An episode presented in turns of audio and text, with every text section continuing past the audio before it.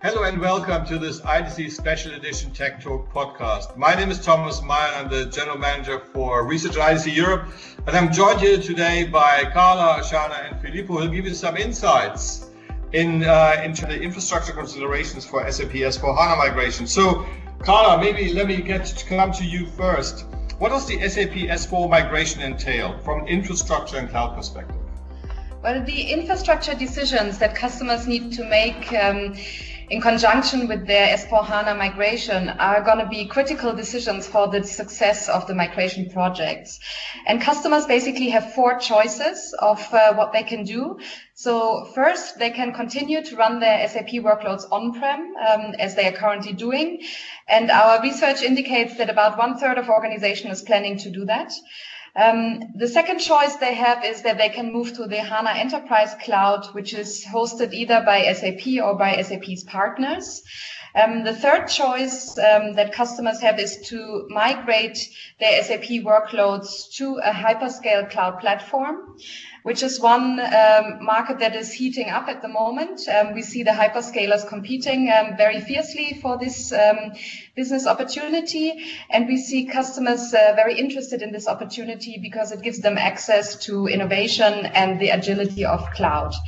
The fourth option that customers have is they can move to the SAP S4HANA Cloud, which is a SaaS service which means um, they're moving away from managing infrastructure entirely and they um, move to a user-based model.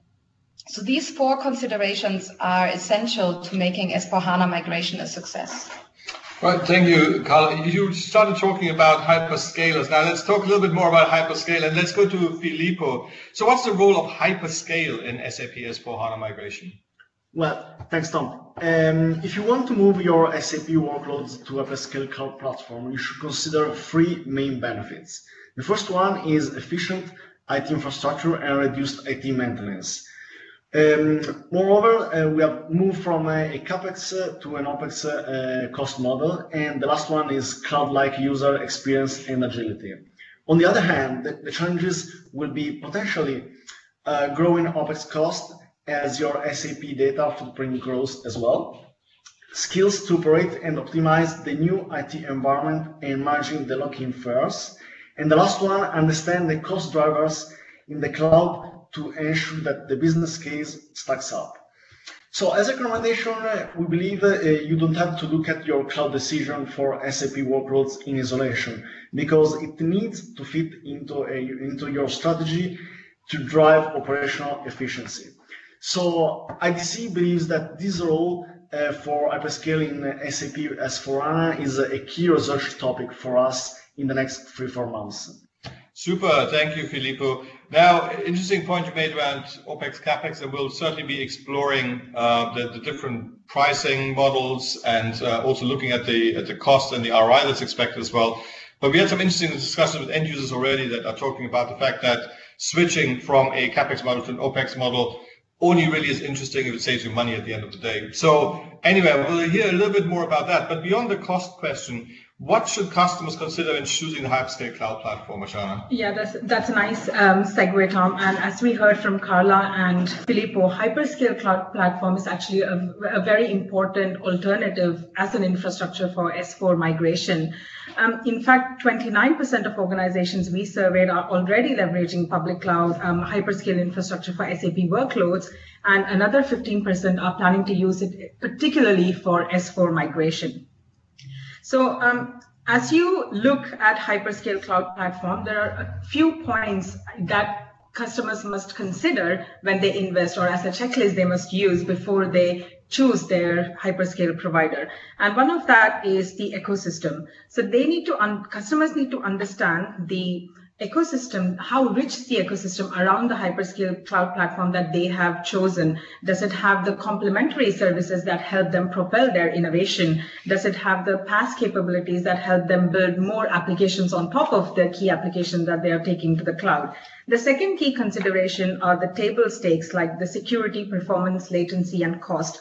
Those are important factors, and a lot of hyperscale vendors can claim that they meet all these requirements, but usually we see that enterprises, they have nuanced requirements across each of these table stake features. So they need to understand which platform meets their requirements specifically well, and they need to make that choice accordingly. Um, the second, uh, the third aspect is around data migration have a data migration blueprint because it's one of the key considerations when moving to the cloud. And our research shows that it was one of the top priority that companies are looking at when they're making that migration to a hyperscale platform. So have a blueprint, understand and plan and prepare for the data migration as a key aspect when you move to the hyperscale cloud. And the last one is the technical capabilities. So understand more about the technical capabilities, the support and services and the SLAs that you will get when you move to that cloud so that your journey can be smooth and you can carry on business as usual in a new transformed environment. Right. So, so thank you for sharing some insights. Now, maybe as a final point, does S4 migration with hyperscalers get the thumbs up? Is this a major opportunity? Yes, I would say absolutely it is, um, but it needs to fit into the broader um, IT transformation strategy and cloud strategy. It shouldn't be looked at in isolation. Okay, that's great. So it's one of the building blocks potentially, uh, one of the considerations companies should consider, users should consider on their path. Absolutely. Absolutely. Yeah, but you went through a number of considerations that yes. they should, outside the cost box as well, that they should actually look at. Great.